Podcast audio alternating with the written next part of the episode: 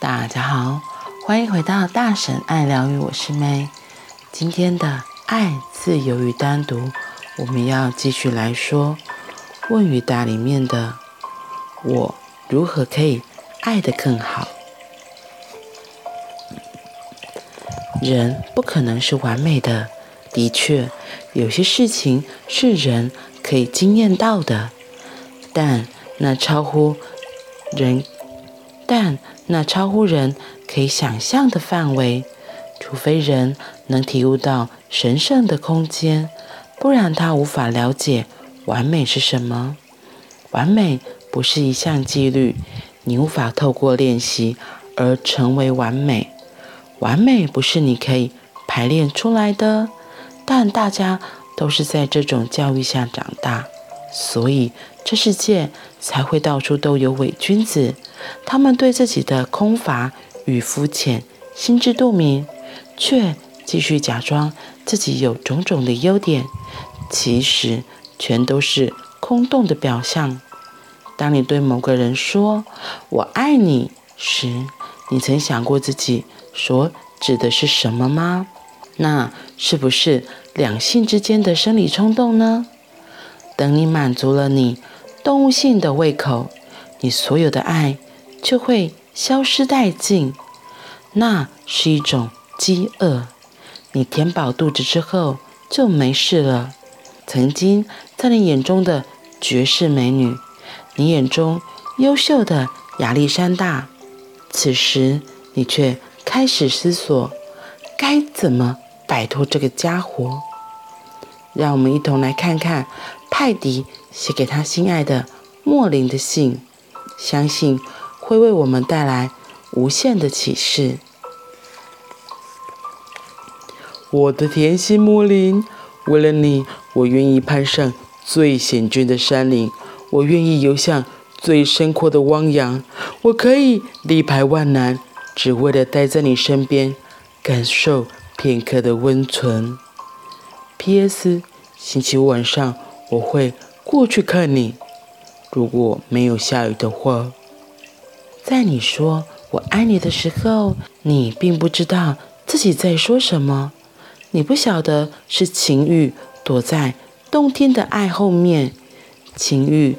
终将褪去，因为它是很短暂的。爱是永恒的，这是诸佛的亲身体验，不是众多无疑是人们的经验。已经了解到爱的人寥寥可数，这些人是人类中最醒悟、觉醒的人，他们的意识居于人类意识的顶级高峰。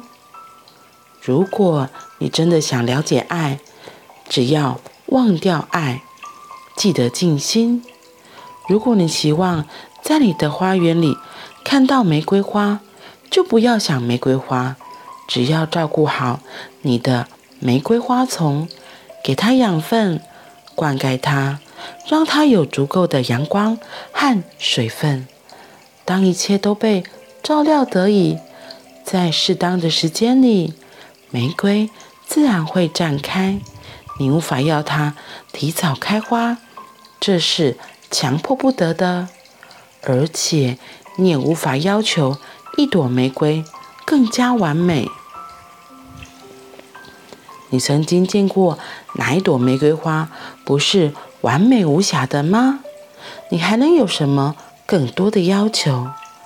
每一朵玫瑰花都有其独到的完美。当它摇曳在风中、雨中以及阳光底下时，你难道看不出无比的美丽与欣喜？一朵小小的玫瑰花可以散发出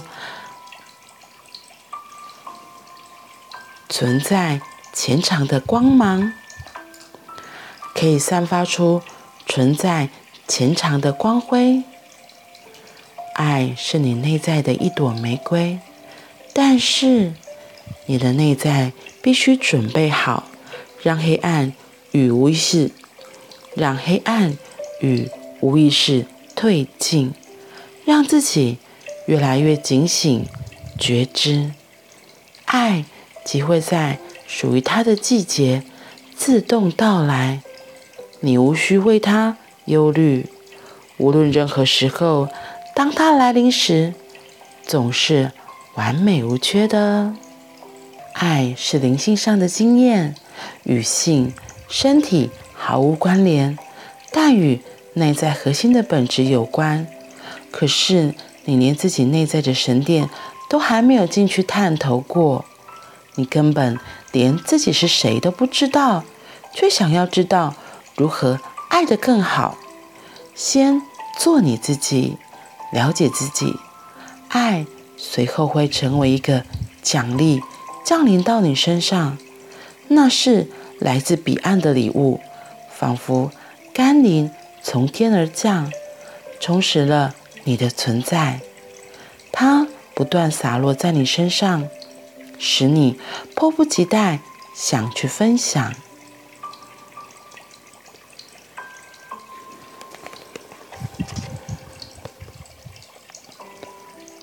今天。我印象最深的就是派迪写给他心爱的莫林的信。那个 P.S. 实在太经典了。他前面讲一堆屁话，然后最后说 P.S. 星期五晚上我会过去看你。如果没有下雨的话，这个条件说已经讲得很清楚了。如果没有下雨的话，可是真正的爱是不会被这些。天气呀、啊，担忧啊，一堆理由借口给挡住的。你很想去见这个人，你就会立刻起身行动，不会还会有条件说要怎么样怎么样，我才会去做什么什么样的事情。这这这这就不是很纯然、很单纯的爱了。所以他一直，他今天在告诉我们的一件事情，也是我们真的懂得爱吗？到底是不是因为生理的冲动，才想去靠近一个人、接近一个人？然后那个生理冲动结束之后呢，就没了吗？就像他这里说的，你又不会只想要赶快摆脱这个人，甩掉这个麻烦，因为你肚子饿了、吃饱了，就想要离开了。那这当然就没有爱呀，就不是爱，那只是生理上的冲动、基本的生理需求而已。很写实的例子，就可以让我们可以好好的停下来看看，对呀，我们到底对爱了不了解？到底什么是只是生理上的冲动，还是真的爱？然后这里还说到，爱是你内在的一朵玫瑰，但是你的内在必须准备好，让黑暗与无意识退进，让自己越来越警醒觉知，爱就会在属于它的季节自动到来。那怎么让自己先准备好？就是我们一直在说的，要先照顾好自己，认识自己是谁。当我们能够很了解自己是什么样子，然后接受自己就是这个样子，爱才有可能来到。不然，如果你连自己是什么样子都搞不清楚，那就很像在一个灰蒙蒙的空间里，然后你根本不知道里面有什么。就黑压压的一片，这样就算爱真的来，你也看不到的。所以，怎么让自己越来越有觉知，越来越警醒，就是要透过真的能够了解自己、认识自己，才有机会更靠近自己。当我们越了解自己，越靠近自己，认识自己真实的样子。然后我们可以接受，原来我就是这个样子的时候，就很像是把黑压压的房间打开了一盏灯，让自己心里面的那一个爱的空间可以敞开来，点亮起来，爱自然就有机会可以进来。如果我们自己都搞不清楚状况，然后黑压压的一片，非常的浑浊。那就会很容易只是照着基本生理上的冲动，或是匮乏，然后去向外面要，去向外面讨，那就不是爱了，那种就会是交换啊，有条件说的，就不是很纯然、很单纯的爱。然后说到这里，我今天就想到我前几天发生的例子，就是有关于情绪这件事情。昨天我有讲到我发生了一些事情，我觉得我自己算是一个还蛮情绪化的人。有一个小小的开心，我就会很开心很开心；可是有个小小的难过，我就会很难过很难过。然后所以有的人就会觉得这样的人是很难搞的，就是怎么脾气那么大，一点点不开心，然后喜怒哀乐都写在脸上。对，然后甚至有时候我讲话很温柔、很轻声，他们也会觉得你为什么讲话要这样？你就像平常那样大剌剌的就好了。然后所以今天早上我就突然问我自自己这个问题：对啊，我为什么讲话有时候是要很温柔、很小声的？然后为什么我又可以哈哈哈很开怀的大笑？到底哪一个才是我？对。到底哪一个才是我？后来我才发现，那都是我。不管是爱哭啊、大笑啊，或是很温柔的，其实都是我。然后我也会问说：那我是为了配合，才做出这样子的表现展现吗？嗯，我会说是，也不是，毕竟。有时候你就是为了想要靠近某个人，或是想要撒娇嘛。你撒娇的时候，你不会凶凶的撒娇啊。至少我啦，我撒娇的时候，我就会自己就会变成像小孩子啊，或是弱女子的样子啊。我就会讲话就比较轻声细语。然后可是有时候在生气的时候啊，不高兴的时候，我的分贝又会特别的大，就会觉得我要把这些话说出来。对，我会说这是人很基本的正常反应嘛。遇到生气不开心的事情，可能就会想要张牙舞爪，所以那个愤怒的情绪就会让你整个变得很高涨。然后我还曾经遇过别人一个很大的回应，就是我那时候其实当下有点吓到，也有点小受伤。就可能我真的平常都太大咧咧了。有一次我们在做一个创作的练习里面。然后老师就突然靠近我，他就说：“没想到你其实是这么的细致。”就他看我画画是很柔，然后很轻的在对待我的作品。他就说：“这跟你平常的表现不一样。”那我就吓到，我就说：“哦，是哦。”他这样讲的时候，我想说：“说我平常到底是什么样子啊？”然后甚至像我现在这样录音，就是。就会比较温柔，然后或者是在讲故事书的时候也是，我就会配合着当下的情境，会做不一样的展现，语调、声音也都不一样。然后我们班的班长他就说：“哎，妹，他说其实你的内在真的是一个很温柔的人，然后就跟我外表展现出来是不一样的。”然后这两个回应都让我想说。啊，不然我平常到底是什么样子？然后我才想到，或许真的是为了要在这个社会上能够好好的生活，我可能也会做出一些不是我本质的样子。重点是我心我心里有个知晓，说我为什么要这样扮演这样的角色在这里。我觉得这也是每次发生一些事件之后。我停下来看，才发现到自己的这个状况。那有时候会受伤，会觉得他怎么会这样？为什么原来别人眼中的我是长这个样子，可是我心里不是这个样子？一开始真的会受伤，会觉得很难过、不开心。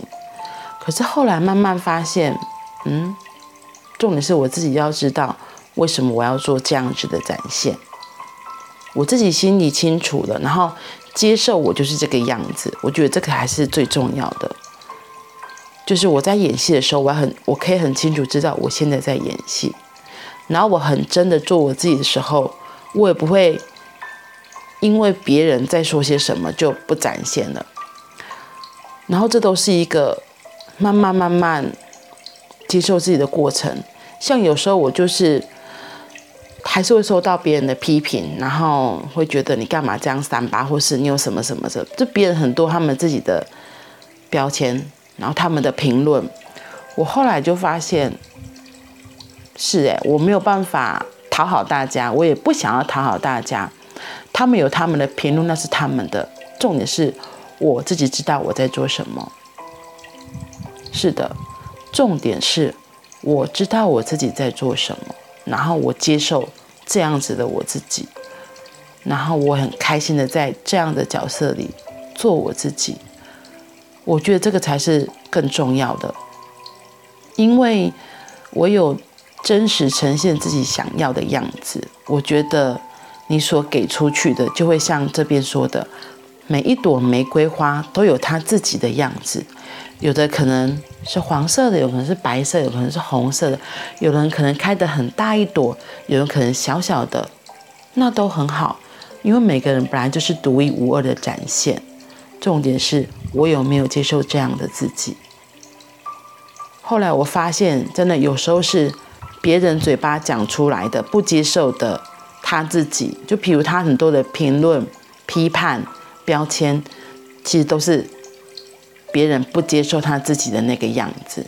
所以其实与我无关。所以我只要肯定好我自己现在这个样子，为什么我要做这些事情？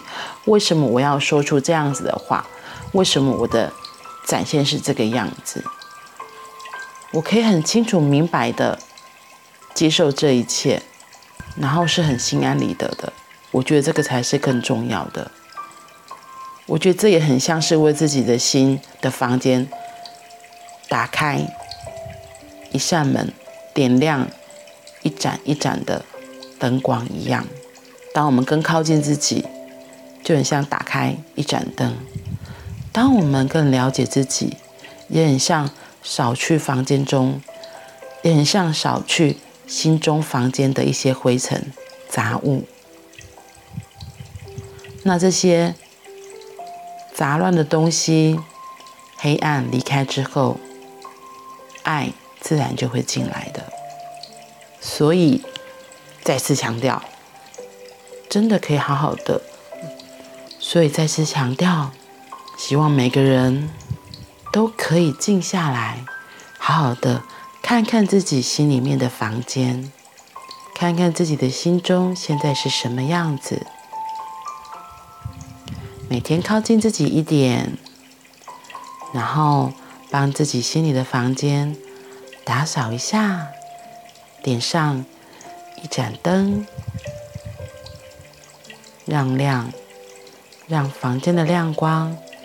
可以更明亮一些，因为现在的你就是最好的你，现在的你就是最完美的你，现在的你就是最完美的你。好啦，那我们今天就先到这里喽，我们明天见，拜拜。